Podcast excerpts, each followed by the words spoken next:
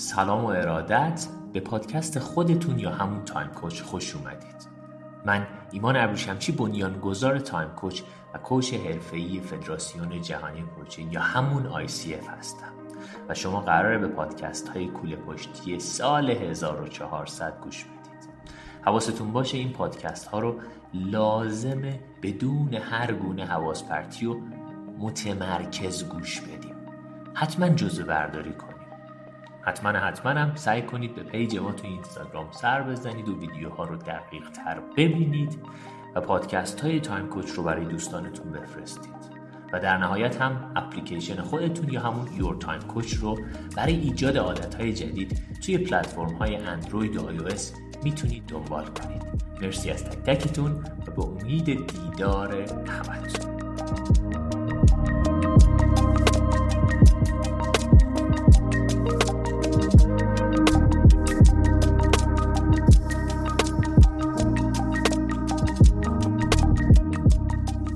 امشب در مورد ساخت باورهای پایدار بیشتر صحبت می‌کنیم. چرا؟ چون بالاخره خیلی از ماها توی فضاهای مختلفی مشغول به کار هستیم و کل ساخت باورهای sustainable یا پایدار می‌تواند توی زندگی ما خیلی اثرگذار باشد و با یه سری داستانهای مختلفی برای اولین بار شما خودتون قطعا جای دیگه خوندید اما توی Time Coach در موردش می‌خوام صحبت کنم که احتمالا خیلی به دردتون بخوره و داستانهای مختلفش رو داشته باشید برای خودتون. توصیه می‌کنم حتما حتما امشب رو تا آخر بحث باشید چون تمرین خواهم داد و این تمرین رو از امروز تا فردا یعنی از امروز تا live فردا قرار تمریناتش رو کار بکنید. برای همین خواهشی که دارم ازتون حتما ببینید live رو یادداشت بکنید و حالا این چیزایی که من مطالعه کردم در موردش رو با هم دیگه سهیم میشیم. که امیدوارم بتونیم برای 1400 مون اون 90 روزها که وارد ما اولین 90 روزمون الان شدیم اقدام بکنیم کار بکنیم و برنامه های مختلفی رو داشته باشیم. عرض به حضورتون که وقتی که بحث باور میاد معانی مختلفی است. معنایی که توی تایم کوچ در موردش صحبت می‌کنیم یک ایده است که به آن قطعیت پیوست خورده است. اینجوری بگم خیلی جذاب تره یک ایده که بهش یک قطعیتی وصل شده است. یعنی ما توی زندگی توی جاهای مختلف بحث‌های مختلفی داریم داستانهای مختلفی داریم اما وقتی که بحث باور میاد بحث دو تا لغت برای من میاد. یک ایده دو قطعیت. ایده ای که قطعیت بهش وصل شده باشد رو توی رویکرد تایم کوچ باید که متوجه بشیم دقیقتر و کاملتر چیزی به غیر از این نیست. و اینجاست که ما می‌خوایم از الان به بعد شروع کنیم بیایم ببینیم که اوکی برای ایجاد باورهای جدید لازمه روی قطعیت آی خودمون کار کنیم و این قطعیت ها رو چجوری می‌تونیم چه برنامه هایی داشته باشیم؟ امشب در مورد اول آرزه های موجود در سیستم خود باور صحبت خواهیم کرد و بعدش در مورد راهکارهای موجود صحبت خواهیم کرد. اولین فرایندی که توی بحث خود باوری وجود داره که تقریبا یه, یه تحقیق خیلی جالبیه تحت عنوان حدود تقریبا سال 1978 برای اولین بار این تحقیق بیرون آمد و در موردش زیاد صحبت شد و یه سندرومی به وجود اومده بود که بالاخره افراد در مورد این تحقیق کردن تحت عنوان سندروم ایمپاستر و یا ایمپاستر سیندروم یا سندروم خودویرانی. معنای زیادی داره اما من با همون ایمپاستر میرم جلو. چرا؟ چون این خیلی مهمه که یکی از عوامل موانع اصلی سر راه ما در مسیر خودباوری چیزی نیست به غیر از ایمپاستر سیندروم که تحقیقات مختلفی نشون داده که تقریبا 70 درصد از مردم کره زمین درگیر ایمپاستر سیندروم هستند سندروم هم ایمپاستر یه درصد خیلی زیادی از افراد هم هستند که خب حداقل یک یا چند بار توی کارهای مختلفشون این درگیری رو داشتن. برای همین اگر که شما سندروم ایمپاستر رو گوگل کنید اولین لینکی که بزنید یه عالمه خب دیتاهای مختلفی براتون میاد. من دقیقا از رو می‌خوام بخونم. چرا؟ چون خیلی برام جذاب بود که این رو شما کاملتر از رو متوجه بشید و بعدش ادامه بدیم بقیه مسیرمون.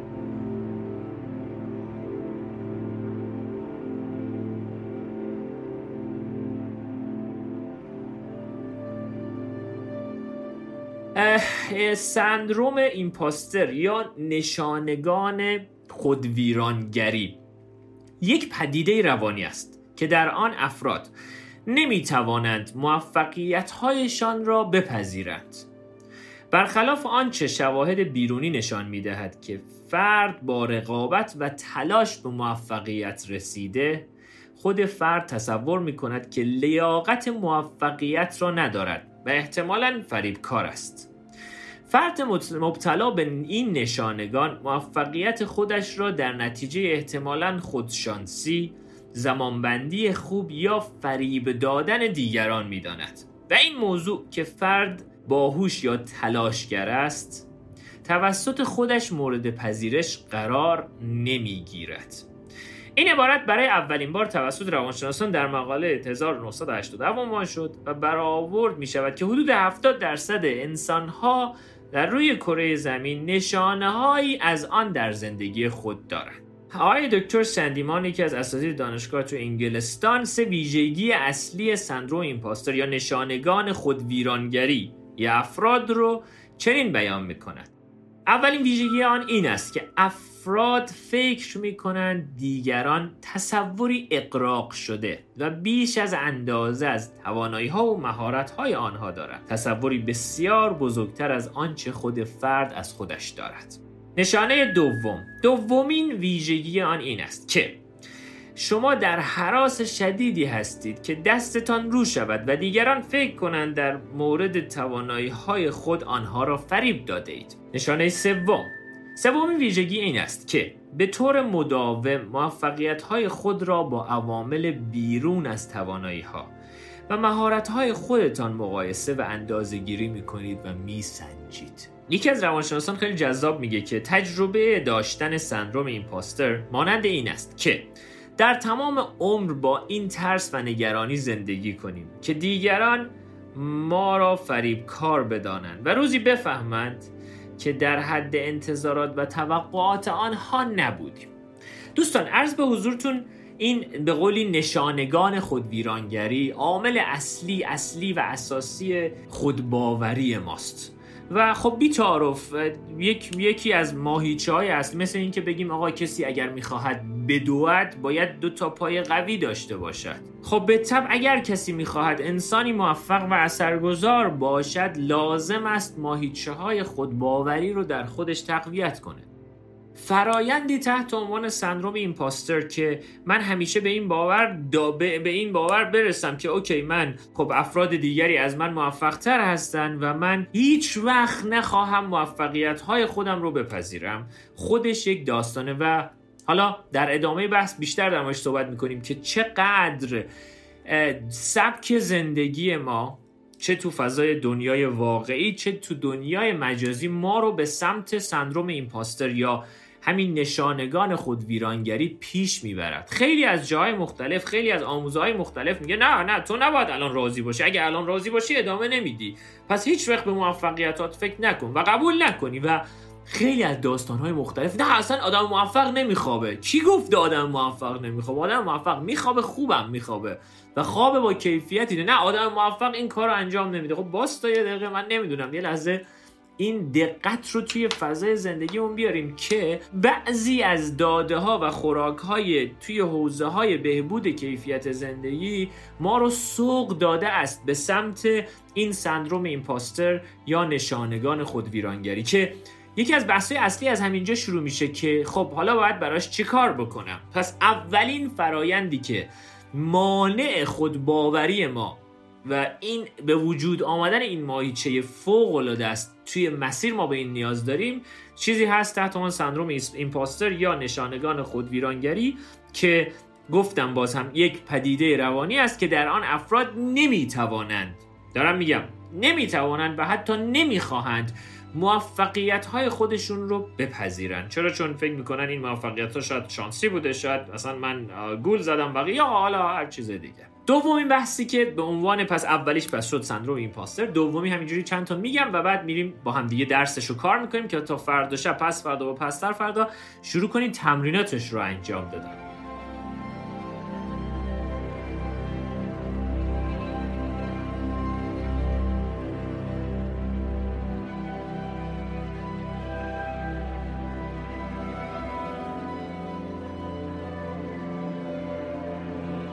دومین فرایندی که هست فرایندی هست تحت عنوان فرایند مقایسه. خب بالاخره ما توی فضای زندگی می‌کنیم که خب هی خودمون رو با افراد مختلف با داستانهای مختلف خونه خودمون رو با خونه بقیه عادتهای خودمون رو با عادتهای بقیه. خب یه کسی صبح پا میشه از قهوه درست کردنش اصلا یه استوری می‌ذاره من باز وارد فضای مقایسه دارم خودمو می‌کنم. یا یه کسی غالب کسایی که بالاخره به عنوان اینفلوئنسر عزیزان من هستن خیلی هم دوستشون دارم تو خارج از کشور هستن واقعا اینستاگرام توی خیلی از فضاهایی همه ماها رو داره می‌بره سراغ این سندروم impostor یعنی سندروم خود ویرانگری که okay وای چقدر خوبه چقدر زندگی اون کسی که مثلا الان توی استرالیا داره زندگی می‌کنه.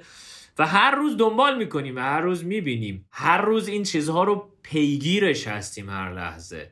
و نمی‌دونیم که خود فضای مجازی حالا الان کلاب هاوس هم دیگه راه افتاده که اونجا حتی یه کمی این سندروم ایمپاستر عمیقتره برای خیلی از افراد. چرا؟ چون بعد تو بیوی هر کی میری خب بالاخره افراد توانمندی هستن که تقریبا غالبا تو شرکت های بزرگ کار کردن یا عالم پرچم هم اونجا زدن که دارن کجاها زندگی می‌کنن. خب خیلی خوبه خیلی خوبه. یعنی من واقعا لذت می‌برم. خیلی از دوستام خیلی از فالوورام خیلی از شاگردهام الان اونجا هستن. اما این یک شمشیر دولبه که نگاه کردن به این افراد و داستانهای مختلف ما رو وارد فضای مقایسه می‌کنه. باز فضای مقایسه ما رو وارد نشانگان خود ویرانگری یعنی اون بهتر من بدتر من اینجا دارم زندگی می‌کنم اون وای چقدر خوبه رفته امروز بیچ.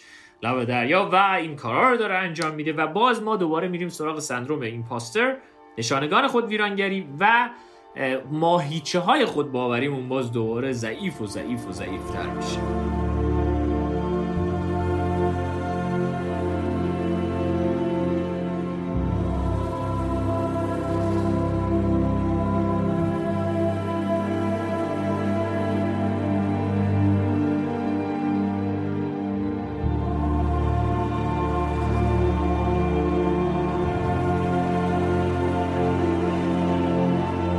و پس دومین شد بحث مقایسه. سومین فرایندی که هستش عدم پرسشگری از خودمون و عدم چالش کردن باورهامونه پیشفرزهامونه خیلی وقتا ما یه باور یه پیشفرزی تو مغزمون هست و دیگر هیچ چیزی نیست. و دیگر هیچ چیزی نیست. اون خارج از جعبه فکر کردن داخل جعبه فکر کردن لبه جعبه فکر کردن و این فکر کردنه رو خیلی وقتا نمی‌بینیم که اوکی من می‌توانم احتمالا این مسیر رو داشته باشم و این کارا رو انجام بدم و این داستانهای مختلف رو برای خودم خودم و خودم شروع کنم به اقدام کردن و اجرا کردن. حالا چه کارهایی می‌تونم انجام بدم؟ خیلی وقتا ما واقعا یه ترس داریم از پرسشگری از خودمون که اوکی خب باشه الان این خب این باور تو من هست. اوکی آیا می‌تونم جور دیگه؟ نه نه نه نه جور دیگه نگاه نکن. همینه که هست و همینجوری بهش نگاه کن و ادامه بده. و این خودش باز یه داستانیه که می‌تواند واقعا ما رو اذیت بکنه.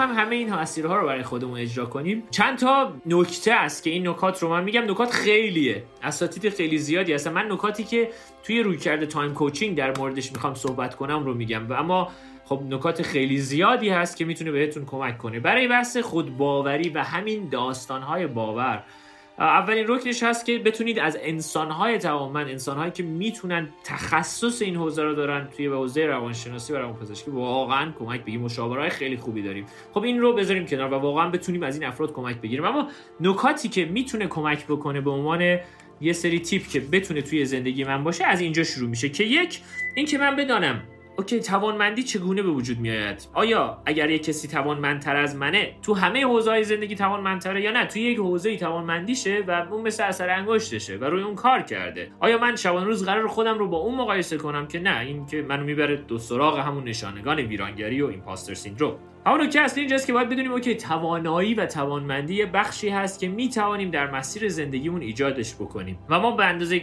کافی کافی هستیم و اصلا کلا این سندروم impostor یک تحقیق دیگه انجام شده بود که خب خیلی از خانم ها خیلی از بانوان شاید بیشتر درگیرش باشن از آقایون. حالا من خیلی خیلی قبولش ندارم و اما هست. خب شرایط اینجوری ایجاب شده که این اتفاق بیفته. اما قراره که ما تو 1400 انسانی توانمند باشیم فارغ از جنسیتمون.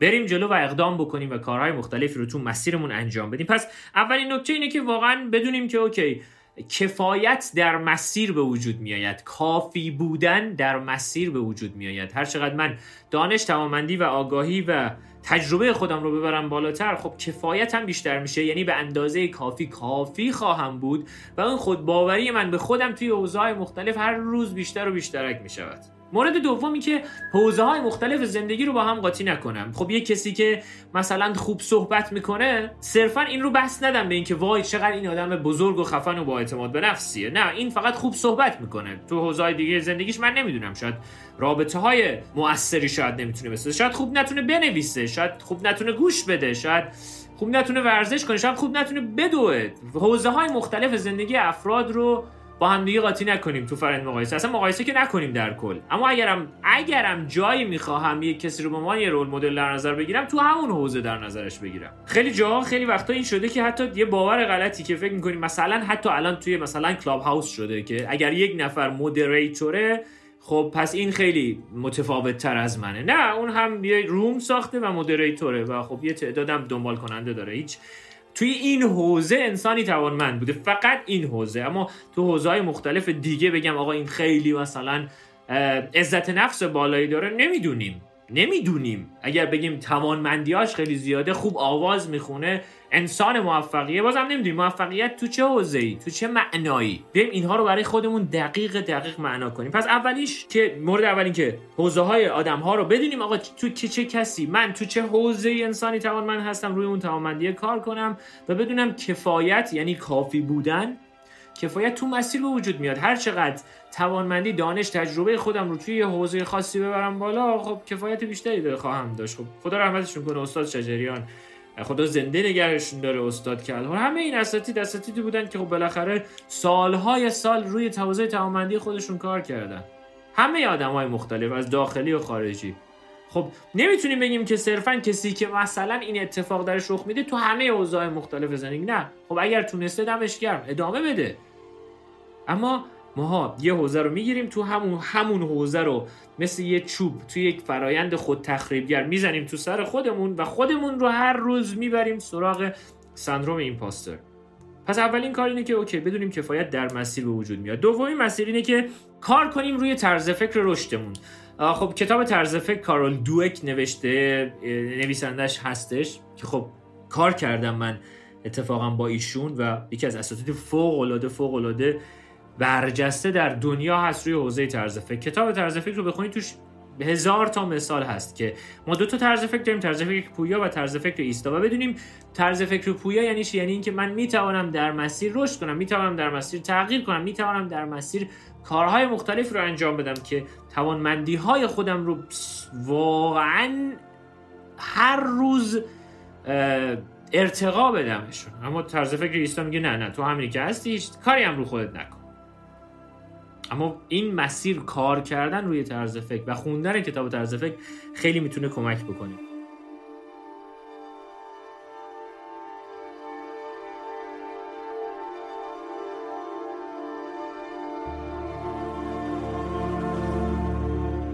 مورد بعدی اینه که چه درس هایی گرفتم. okay من از 1399 از یک سال اخیر شما چه درس هایی گرفتید؟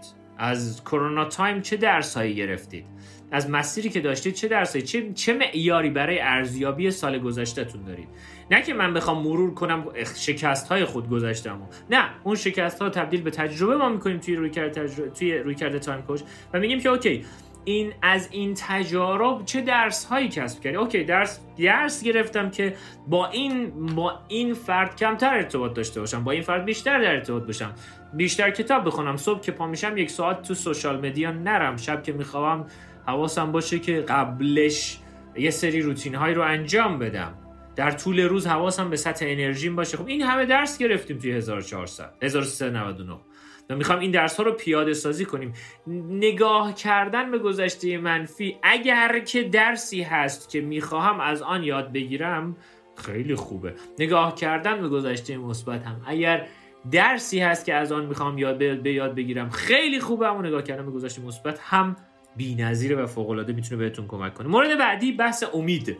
خیلی بحث پیچیده ایه خیلی بلخص تو این دنیایی که الان ما داریم زندگی می‌کنیم بحث امید خیلی پیچیده است. اما من یه تعریف در مورد امید دارم و این که بدونم مورد اول این که امید یه, یه حسه و قرار نیست من همیشه زنده همیشه زندگی امیدوار باشم. باز یه باور غلطی که توی یک سری از آموز آقا تو همیشه باید بگی عالی هستی. نه آقا مگه حالم خوب نیست باید حالم رو احساساتم رو تصدیق کنم و براش یه اقدامی بکنم. اما نه نه حتما باید سرکوب کنی فر فرار کنی. آه قایم بشی از اون حست. نه نه واقعا این اینطور نیست. بحث امید هم می‌خوام بگم که احساسات بچه ها توی صحبتی که ما همیشه می‌کنیم احساسات مثل آب و هواست. هر لحظه تغییر می‌کنه هر لحظه و قرار نیست همیشه من انسان امیدوار باشم.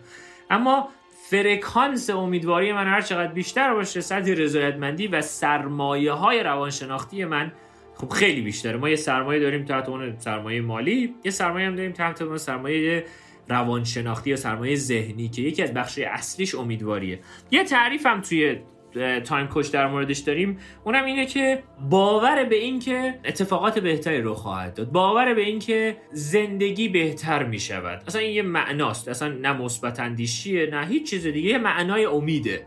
که قرار نیست ما بگیم همیشه به این فکر کنیم که باور دارم که به این همیشه این اتفاق میفته. اما توی توی سیستم اگه بخوام امید رو توی باورها معنی کنم میگم آقا باور این که به قول خارجی ها things get better. اتفاقات بهتر میشه. اتفاقات بهتر میشه. هر چقدر من بتوانم این باور رو در خودم ایجاد کنم و از اون فرایند گالی گالیله فکر کنم. آره گالیله بود که من می‌دونم. این از این فضا خودم رو خارج کنم. و تمرکز خودم رو بذارم روی اون حلقه اثرگذاری خودم و از این نگرانی های خودم رو فعلا بذارم کنار و اگر می‌توانم روی نگرانیم اثرگذار باشم باشم این خودش اصل آب دادن به ریشه درخت امید و امیدواری منه و این خیلی می‌تونه کمک بکنه.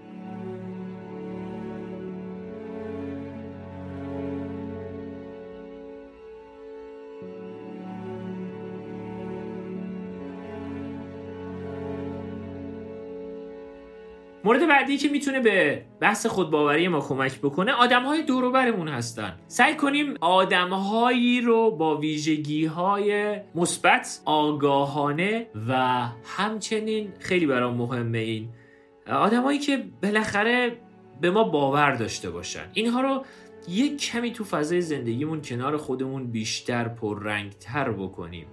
خیلی حضور آدم های دوروبرمون در زندگیمون می‌تواند کمک کنه یکی میاد میگه نه من مثلا همسرم به باور نداره. اوکی باشه. چه کاری می‌تونی براش انجام بدی؟ چه اقدامی؟ اوکی اگر که می‌تونی برید پیش یک خب مشاور زوج درمانگری که بتونه برای شماها پلن بریزه برنامه بریزه که شماها رو به همدیگه کمک بکنه که شماها باورهای عمیق‌تری رو برای خودتون ایجاد خب برای 1400 براش برنامه بریز. این که من بگم همیشه این اتفاق میفته خب براش چیکار می‌خوای بکنی؟ براش یه کاری بکنیم یه برنامه داشته باشیم. باور افراد در مورد ما با حرف زدنمون مشخص نمی شود با عملمون مشخص میشه. با عملمون مشخص. این که من همیشه بگم آقا من خیلی آدم موفقی ام آیا واقعا بقیه باور می‌کنن؟ صمیمیترین دوستم میاد میگه برو بابا تو چی میگی؟ تو که هنوز هشتت گروه نهته. خیلی جالبه. یه بنده خدا اینو اینو چند فکر کنم 98 یا 99 گفتم. یه بنده خدایی بهم پیام زد گفتش که ما دنبال سرمایه گذار میگردیم استاد برای کتاب جدیدمون. اگر که می‌تونید به ما مثلا اسپانسر معرفی کنید یا خودتون اگه دوست دارید اسپانسر بشید. بعد گفتم که میشه بگی اس عنوان کتاب چیه بدونم. حالا اگه بتونم حتما ورود می‌کنم کمک بکنم. بعد گفتش که عنوان کتاب چگونه در یه در همچین عنوانی بود. چگونه در شش ماه درآمد خود را چند برابر کنید. گفتم چه جالب. گفتم میشه بگی این کتاب از کی ترجمه کردی؟ گفتش از تقریبا 6 ماه 7 ماه پیش. گفتم میشه بری فصل اولش رو بخونی بعد بهم به پیام بدی؟ چرا؟ چون الان ببخشید چاپه کتاب اون موقع تقریبا برای هزار نسخه بیستم 3 تومن 4 تومن اگه کاغذ تعاونی بگیری هزینه داشت. نمیگم هزینه زیادی بوده اما بالاخره انسان ها انگامی به ما باور دارند که اون حرف و عملمون با همدیگه به هم نزدیک باشه. یعنی بهش میگن یک پارچگی. هر چقدر این یک پارچگی در من بیشتر باشد خب افراد میگه آقا نه نه اصلا بذار این قضیه رو بدیم دست این با اون کارش درسته اونو خوب هندل می‌کنه. و این این این فرایند هم 100 درصد 100 درصد به ما کمک می‌کنه. و درس آخر مطالعه داستان زندگی انسانهای اثرگذار و موفق. چرا رو داستانش واستادم خیلی برام مهمه. چرا رو داستانش واستادم صحبت اینجاست که ما زندگی افراد موفق فقط لحظه آخرش رو میشیم مطالعه می‌کنیم. وای دقت کردی؟ ایلان ماسک مثلا اسپیس ایکس رو راه انداخته. و چقدر آدم خفن. ایلان ماسک یه توییت کرده که فلان مثلا coin توی بحث فلان بالا و پایین شده. چقدر آدم موفقیه. وای بیل گیتس رو که نگم برات دیگه.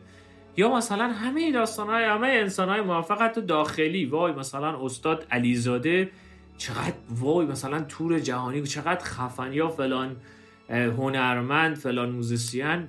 دقت کنید همش ما وارد فرایند اهمالکاری عمیقی شدیم توی فرایند مطالعه زندگی آدم های موفق و آدم های اثرگذار. وقتی میگم داستان زندگی اون افراد رو مطالعه کنید نه یک لحظه زندگی اون افراد اینه که ما بریم واقعا از صفر صفر صفر مطلق. زندگی نامه همشون هم خدا رو شکر توی یوتیوب و اینستاگرام و آپارات و جای مختلف واقعا زندگی نامه از صفرشون هست. واقعا اون زندگی نامه رو بخونیم و ببینیم که واقعا چه مسیرهایی رو رفته. و مطالعه زندگی نام افراد به شدت به شدت می‌تواند به همه ما کمک کند. جهت دوری از این ایمپاستر سیندروم و این این این نشانگان خودویرانگری. برای خودتون برنامه‌ریزی کنید. okay ما قرار شده چهار تا 90 روز بکنیم سال 1400 خودمون رو. برا خودتون برنامه‌ریزی کنید. ماهی یه دونه یه دونه داستان موفقیت داستان اثرگذاری یک فرد رو مطالعه بکنید بیوگرافیش رو بخونید از صفر تا صد. یا بیوگرافی ما من تو بحث مثلا organizational coaching یا همون coaching سازمانی یا team coaching که خب کار می‌کنیم چه داخل کشور چه خارج کشور یکی از بحث هست که okay با مدیران میانی و مدیران اصلی داستانهای شرکت های بزرگ که از کجا شروع کردن و به کجا رسیدن رو باهاشون کار می‌کنیم. خب شما هم همتون یه سازمان هستید. اگر business ی دارید کاری دارید انجام می‌دید خیلی وقتا اون توی business مون ما درگیر impostor syndrome با اون اون نشانگان خود ویرانگریم که هی موفق میشیم اما حواسمون نیست بهش. و همه اینها رو بگذرونیم بگذاریم کنار. پس این همه این کار رو انجام بدید. شناسایی موفقیت ها و دستاوردهاتونه. همه اینا رو بذاریم کنار. یه چیزی که ماها ازش دوریم و اگر حداقل 20 21 روز شروع کنیم به نوشتن دستاوردهای هر چند یک دقیقه روزمون. هر چند یک دقیقه روزمون.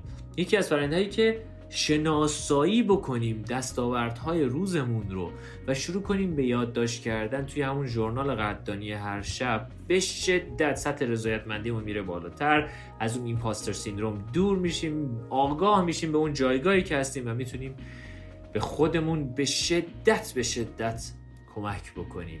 شب یازدهم کوله پشتی بود امشب.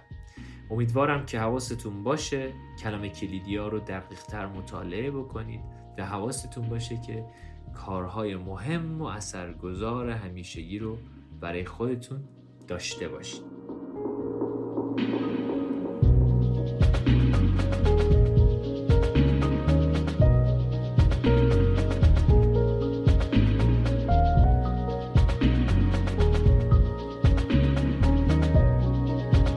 خیلی هم عالی. ممنونم از اینکه به پادکست خودتون یا همون تایم کوچ گوش دادید. امیدوارم که این درس ها رو توی زندگیتون عملیاتی بکنید و هرچه زودتر بتونید در مسیر زیبای رشد و اثرگذاری خودتون توی زندگی قدم بردارید. ممنون میشم اگر که نظرات خودتون رو در مورد این اپیزود توی بخش نظرات همین پایین اعلام بکنید. خوب و خوش باشید. ایمان ابریشمچی هستم؟ تایم کوچ.